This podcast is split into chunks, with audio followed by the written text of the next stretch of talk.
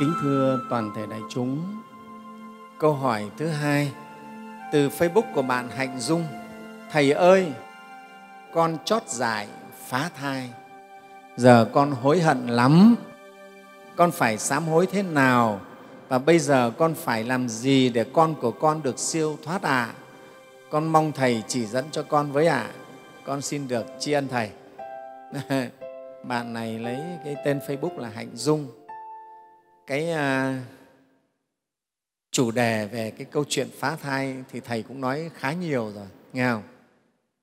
Hôm nay thì bạn này lại gửi câu hỏi về. Bạn ấy là đã chót dại mà phá thai. Cái chữ chót dại này có lẽ là do là lỡ có thai. Nghe không? Cái gọi là cái chót dại cái việc có thai này này. Đấy, xong rồi là phá. Ừ. Bây giờ bạn hối hận lắm. Đấy. Thế thì kính thưa đại chúng, cái câu chuyện phá thai trên thế giới giờ thì cũng trở thành một cái vấn đề rất là lớn, nhất là ở Việt Nam chúng ta. Mà thì ờ, thầy có đọc trên báo theo cái báo cáo của vụ sức khỏe bà mẹ trẻ em ấy, thì mỗi một năm ở nước ta trong những năm gần đây này là có khoảng từ 250 đến 300 nghìn các ca nạo phá thai. Đó, một năm 250 đến 300 nghìn và hơn 300 nghìn. Đại chúng thấy có khủng khiếp không? 300 nghìn con người. Nghe không? Đấy. Và trong đó, theo số liệu của Hội Kế hoạch hóa gia đình Việt Nam thì có khoảng từ 20 đến 30 phần trăm là các ca phá thai là phụ nữ chưa kết hôn tức là phá thai không phải là chuyển vợ chồng và, và có 60 đến 70% phá thai là học sinh và sinh viên chủ yếu từ cái độ tuổi 15 đến 19 kinh khủng không? Trong hai ba trăm nghìn ca phá thai này thì đến 6 70 phần là học sinh và sinh viên. Cái tuổi từ 15 đến 19 đấy lại chúng thấy sợ không? Đó. Và trong cái tuổi này thì lại 20% là độ tuổi vị thành niên. Đó. vị thành niên tức là dưới 16 tuổi. Đấy đại chúng 20% rất là trẻ có cháu có 12, 13 tuổi cũng đã phá thai rồi đấy là chúng thấy rất sợ và cái con số này cho thấy nước Việt Nam chúng ta đang là cái nước mà đứng thứ năm trên thế giới về phá thai và đứng đầu ở khu vực Đông Nam Á về phá thai. Nước Việt Nam mình đấy, nó đứng đầu ở Đông Nam Á. Và trên thế giới thì là một trong năm nước phá thai nhiều nhất thế giới. Đấy, đại chúng thấy sợ không? Đó rất là sợ và thực ra cái tình trạng đấy vẫn không có dừng đâu vẫn còn tiếp tục tăng lên đấy, chứ không dừng. Anh không thấy quá nguy hiểm. Mấy trăm nghìn cái thai bị phá. Đó. thế thì cái nguyên nhân của não phá thai thì nó có một số các nguyên nhân. Thầy cũng xin liệt kê để đại chúng thấy thứ nhất là do vợ chồng lỡ kế hoạch à, không ờ, thực hiện các biện pháp sinh đẻ kế hoạch cho nên là lỡ có thai cho nên cũng đi phá thai thứ hai là do cái việc mà chọn lựa về giới tính. Và cái quan niệm trọng nam khinh nữ à, nhất là ở trung quốc à, việt nam mình cũng bị cái tư tưởng này. Nhất nam viết hữu thập nữ viết vô mà. Cho nên à, nếu mà à, hai cô con gái rồi mà bây giờ lại có bầu nữa mà lại là gái thì chắc là tính đi chuyện phá thai. Rất nhiều các thai bé gái là bị bị phá đấy phá thai. Đó, và à, thầy nói ở trung quốc là cũng thế. Cứ mà chữa con gái là người ta đi phá thai. Cho nên ở trung quốc là bị mất cân bằng về giới tính rất nặng. Giờ ở bên đấy là bị thiếu con gái. Nghe không? Cho nên là rất nhiều con gái việt nam là sang trung quốc sang đài loan à, đó để mà lấy chồng. Cái tình trạng do do do trọng nam kinh nữ mà nhà nào cũng muốn có con trai để nối dõi tông đường cho nên sinh ra cái chuyện này. Yeah cho rất nhiều. Các thai thai nhi là bé gái là bị phá bỏ. Thế rồi, do cái chuyện gì nữa? Có những trường hợp là thai nhi bị tật nguyền ở trong thai rồi người ta cũng phá thai. Hoặc những trường hợp khác như là bị cưỡng hiếp, có thai ngoài ý muốn, vân vân. Đó, cũng phải phá thai. Và nặng nhất chính là cái chuyện mà nam nữ dễ dãi trong tình trường nghe không? xem nhẹ cái, cái việc quan hệ nam nữ rất dễ dãi. Rồi tuổi trẻ và với cái trào lưu bây giờ sống buông thả à, sống yêu sống thử đó nên là có thai. Có thai rồi thì là phá thôi. Đó thì thưa đại chúng. Nên cho nên ở việt nam mình bây giờ khi mà mình mở cửa đó nó du nhập cái văn hóa ngoại lai vào, nó lại quá đà. Nhất là cái tình trạng bây giờ đấy, mạng internet bây giờ, nó rất là ảnh hưởng đến cái thế hệ trẻ. Đấy. Cho nên cái điều đáng ngại nhất chính là cái tình trạng nạo phá thai trong giới trẻ. Học sinh sinh viên, trẻ vị thành niên, như lúc nãy thống kê người ta nói đấy, sáu bảy mươi phần trăm. Vâng. Thế thì cái này nó có một cái vấn đề, cái nguyên nhân tác động từ cái môi trường sống rất là nhiều và từ cái việc giáo dục và sự giáo dục trong gia đình, giáo dục của nhà trường và giáo dục của xã hội. Đó. có lẽ là trong cái việc giáo dục này chúng ta bây giờ cũng xem nhẹ, buông lỏng nữa. Bố mẹ bây giờ thì bận đi công việc suốt ngày. Con cái ở nhà thì không gần gũi, không làm bạn với con, không dạy cho con, không chia sẻ với con thì con nó tự đến tuổi trưởng thành nó dậy thì nó tự tìm tòi nó tự học tự đọc. Vào mạng nó xem rồi nó vớ phải những các cái cái tài liệu mà nó nó độc hại đấy. Khiến cho các cháu nó sinh ra những chuyện đấy. Rất nguy hiểm thưa đại chúng. Rồi đến nhà trường ở trường á, thì cũng lại lòng lèo quản lý lòng lèo thầy đã thấy nghe rất nhiều câu chuyện ở các trường đại học các ký túc xá thì trở thành những cái, cái căn nhà riêng. Vâng, nam nữ sinh viên là ăn ở với nhau như vợ chồng gọi sống thử. Nhiều ký túc xá tình trạng như vậy. Bây giờ thì các trường ta cũng đã bắt đầu siết chặt lại rồi. Đấy. thế rồi cái, cái quan niệm chung của xã hội bây giờ cũng cởi mở dễ dãi trong cái chuyện này. Tại chúng thấy không? Cách đây thì thầy nói chỉ là bốn năm chục năm trước thôi à, đối với các cụ chúng ta là rất khó đấy. Các cụ người ta ngày xưa là sao? Nam nữ thụ thụ bất thân đúng không? Con trai, con gái mà không có phải tự ý, vô ý mà ngồi cạnh nhau được đâu. Nó khó. Cầm tay nhau không phải chuyện dễ. Ngày xưa là như vậy đấy. Bây giờ thì nó quá thoải mái, quá buông thả luôn. Rất dễ dãi. Đó. Tình trạng bây giờ thế. Thế cho nên nó là một trong những cái nguyên nhân để dẫn đến cái tình trạng nạo phá thai nhiều như bây giờ. Việt Nam trở thành một trong những nước đứng đầu thế giới về nạo phá thai và nạo phá thai của trong tuổi trẻ. Đây là một vấn nạn của xã hội. Đó. Nó đòi hỏi là chúng ta phải có một cái hệ thống giáo dục xuyên suốt và thống nhất, Thầy nghĩ thế.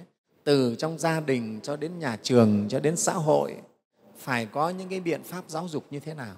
Và giáo dục về giới tính, giáo dục về sức khỏe sinh sản, bên cạnh đó phải đưa cả cái giáo dục về nhân quả nghiệp báo ấy thưa đại chúng của đạo phật mình cho mọi người nếu mà tuổi trẻ được học về nhân quả nghiệp báo thầy tin rằng các cháu sẽ bớt được sẽ làm chủ được hơn. À, rất nhiều người sau khi mà à, phá thai rồi họ rất là sợ hãi họ về đây họ gặp thầy.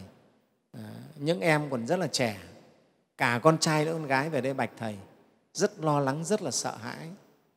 À, cái cảm thức rất là sợ khi mà mình phá bỏ cái thai cái đứa con của mình xong về rất là sợ ừ, cả con trai con gái nếu mà cái này được học trước biết trước thấy được nhân quả cái nghiệp báo của nó thì, thì đâu có để thể xảy ra cái tình trạng này đâu đó cho nên thầy nghĩ là là, là cần lắm đấy nếu trong ngành giáo dục mà mạnh dạn lắm đưa được cái giáo lý nhân quả nghiệp báo của Phật giáo vào á, vì nhân quả nghiệp báo nó là sự thực thôi.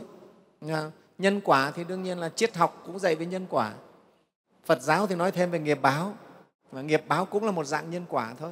Ta đưa vào học đường để cho học sinh được học rất là tốt. Con người ta khi hiểu được nhân quả thì người ta cũng sẽ ý thức được cái hành vi mình rất nhiều. Đó. Thế thì ở đây nào phá thai dù là một lần hay nhiều lần nó đều có để lại những cái hậu quả rất nặng nề à, về sức khỏe cũng như về tâm lý của cái người mẹ đó, đó cho nên ấy, và nó có thể còn dẫn đến những cái hậu quả như là vô sinh hoặc là ảnh hưởng đến tính mạng của người mẹ. Đó thì đấy đại chúng thấy. Và tình trạng vô sinh bây giờ người ta thống kê cũng rất là nhiều mà mà vô sinh với một phụ nữ chưa có con và, và với trẻ vị thành niên thì là cái nỗi đau đấy thưa đại chúng. Đau cả về thể chất lẫn tâm hồn.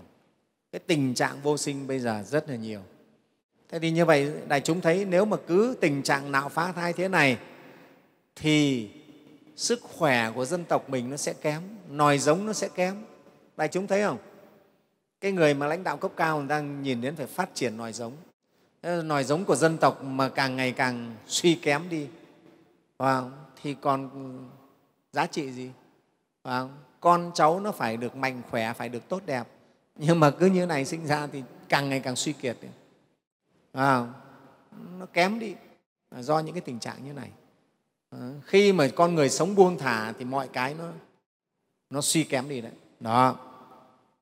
Thế còn đứng trên góc độ quan điểm phật giáo thì cái việc nạo phá thai nó làm sao? Thì nạo thai chính là việc sát sinh. Mà đây tức là tước bỏ một cái sự sống của một con người. Mà con người đó là chính là đứa con của chúng ta. Đúng không? Tuy rằng nó chưa có thể là thành hình hài đầy đủ nhưng về mặt tâm thức nó đã là một con người rồi đấy là một sinh linh rồi đấy. Chúng ta phải khẳng định như vậy. Phải không? Ai trong chúng ta đây cũng đã từng có, có quá trình ở trong thai mẹ rồi. Mặc dù chúng ta mới chỉ là một giọt máu rất nhỏ thôi nhưng cũng là một tâm thức rồi đấy thưa đại chúng. Cũng có nhận biết rồi đấy. Đại chúng thấy không? Đó. tất cả chúng ta. Mà lúc ấy mà tước bỏ đi cũng là giết một con người rồi đấy tuy chưa thành hình hài đầy đủ tất nhiên có những người mà khi phá thai là khá đầy đủ hình hài. Thầy đã xem những cái clip ấy mà có những cái nhóm người người ta thiện nguyện đấy. Họ đi đến các cái bãi rác ở, mà rồi ở bệnh viện đấy họ nhặt những cái, cái thai nhi cái xác thai nhi về để họ đi họ chôn đó. Họ phát tâm họ làm từ thiện. Rất nhiều cái thai là thành hình người đầy đủ hết rồi rất sợ thưa đại chúng. Trông thương lắm ấy, rất xót xa. Hàng trăm cái hài nhi như vậy. Hàng trăm cái thai nhi như vậy trông rất là xót. Người ta cho vào những hộp xốp xong người ta đi người ta chôn. Trông xót lắm thưa đại chúng. Nhiều lắm. Rất nhiều đấy. Đại chúng bảo một năm mà mấy trăm nghìn cái thai thì đại chúng thấy nó nhiều thế nào? Đáng sợ thế nào? Đó. Thế cho nên cái việc phá thai là cái hành động sát sinh. Đối với đạo phật là nghiêm cấm việc phá thai. Trừ những cái trường hợp rất đặc biệt thôi à, không? Thể đừng được thôi. Ví dụ như là phải để cứu mẹ à, ví dụ đến mẹ bệnh rất nặng mà đẻ thai là mẹ sẽ chết thì chấp nhận là phải bỏ thai để cứu mẹ. À, hay là mẹ bị tai nạn không thể mang thai được. Đại chúng hiểu không nào? Đấy và những cái trường hợp đặc biệt khác nữa. Đấy. Chứ còn đối với đạo phật, tinh thần là không được phá thai. Dù kể cả cái thai nó có tật nguyền thế vì giữa con cái và cha mẹ nó có duyên nợ với nhau, mắc nợ nó đấy. Ừ, mình mang một cái thai tật nguyền thì cũng là do đứa con này nó đến nó báo nợ, đòi nợ mình. Không kiếp này trả thì kiếp sau mình vẫn phải trả nó mà. Đó. Cho nếu mà chúng ta mà vứt bỏ nó đi, vì bây giờ là khoa học hiện đại, chúng ta mới siêu âm mới lại soi được thai nhi chứ còn xưa các cụ thì đâu cứ chữa là đẻ thôi. Có phải không? Đâu có biết là bên trong là con trai hay con gái nó lành hay nó tật đâu. Cứ chữa là đẻ thôi. Nên các cụ ngày xưa là thế. Bây giờ chúng ta là siêu âm mới biết thai nhi là trai hay là gái là lành hay là tật nguyền. Thế rồi mới sinh ra chuyện là nó bỏ. Cho một số cái nước văn minh ấy là họ họ kiểm tra thai ấy, thứ nhất họ không thông báo cho mình về giới tính của con đâu của thai đâu. Không cho biết là con trai hay con gái. Đó chỉ trừ trường hợp nào tật nguyền thật nặng họ mới nói thôi. Đó. chứ không thì nào họ sợ họ nói giới tính là mình về mình sẽ con gái mình bỏ ví dụ thế nghe không? Nếu họ cho nhiều nước họ có cái, cái, cái tư tưởng rất là nhân văn họ không có thông báo cái tình hình giới tính của thai nhi để cho bố mẹ biết đâu. Dù trai hay gái họ không nói chỉ nói tình trạng sức khỏe thai như thế nào thôi. Đó. Đây cũng là một cái hay của họ. Đó. thế thì ở đây đối với đạo phật ấy là là cấm cái việc phá thai, nghe không? Và đương nhiên chúng ta biết phá thai là sát sinh thì có quả báo. Quả báo này cũng không phải là nhẹ, là nặng chứ không phải nhẹ. Nhé quả báo quả báo thế nào? Sát sinh thì chúng ta biết quả báo nó phải là gì? Là phải tổn hại mạng sống của mình. Sức khỏe mình không tốt, phải sinh ra bệnh tật. Thứ hai là thọ mạng mình phải giảm. Nhân của sát sinh thì sinh ra quả là là bệnh tật và yếu thọ. Đấy đấy là cái đầu tiên của nhân quả của việc sát sinh. Thứ hai là chính chúng ta bị cái vong thai con mình đấy nó theo nó báo oán.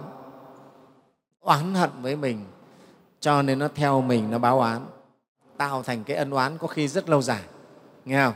Đó. Không phải là dễ hóa giải đâu. Đó. thế và chúng ta biết cái vong thai nó báo oán cha mẹ thì nó nhiều trò lắm. Nghe không? Nó có thể làm cho cha mẹ sinh bệnh, sinh tật. Hoặc nó làm cho cha mẹ bất hòa với nhau. Rất nhiều cặp vợ chồng về chùa mà mà bất hòa với nhau hóa ra là do vong thai. Rồi nó có thể dẫn cha dẫn mẹ đi ngoại tình đấy, cái hồi chùa mình còn thỉnh oan gia trái chủ đấy. Có vong thai nó về nói thẳng, chính nó dẫn là ông bố này đi ngoại tình đấy.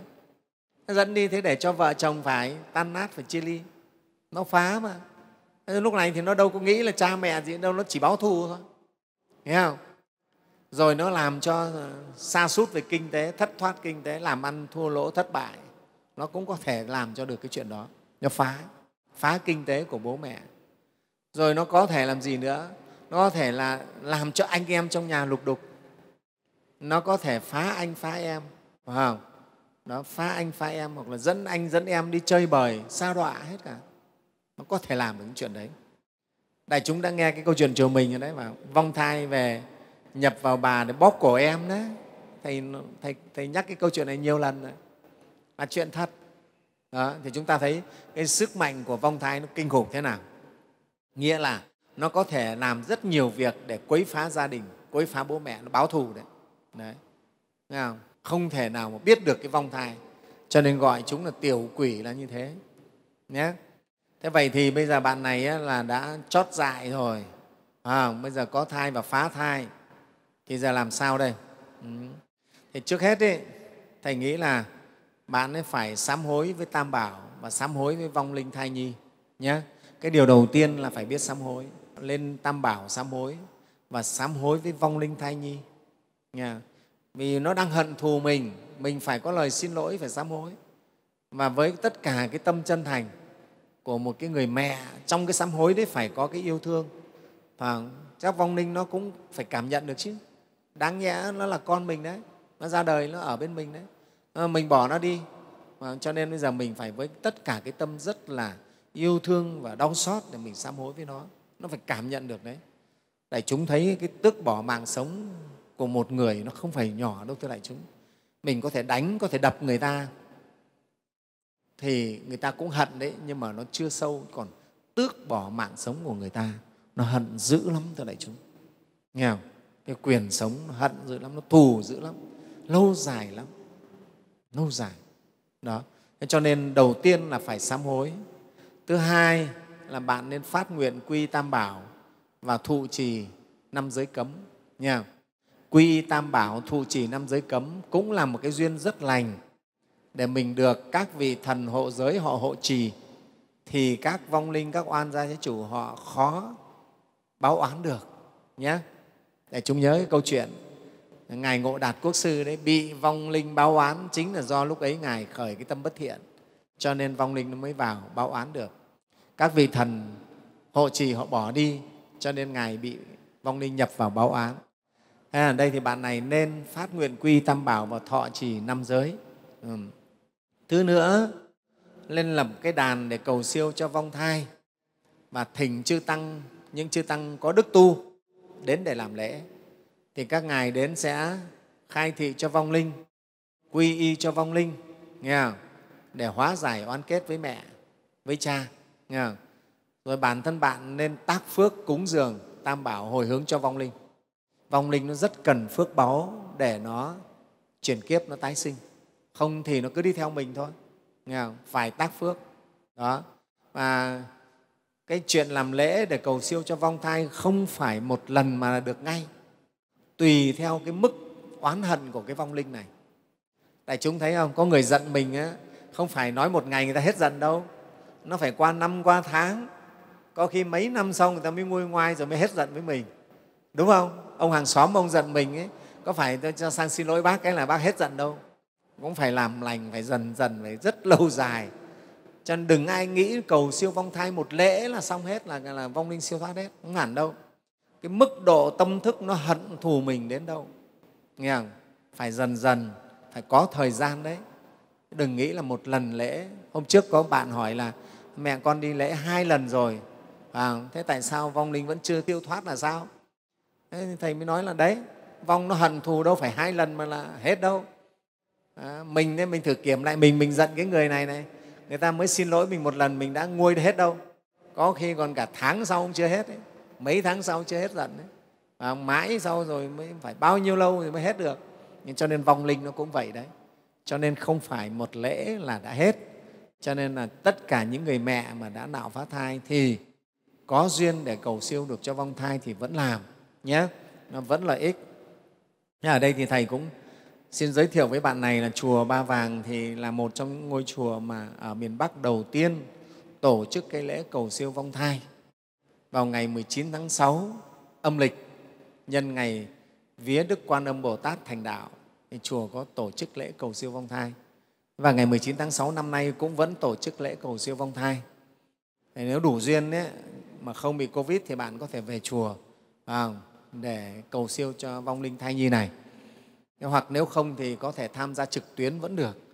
Và bạn tác phước gửi về cúng dường cho vong, hội Tam Bảo hồi hướng cho vong thì vẫn được nhé.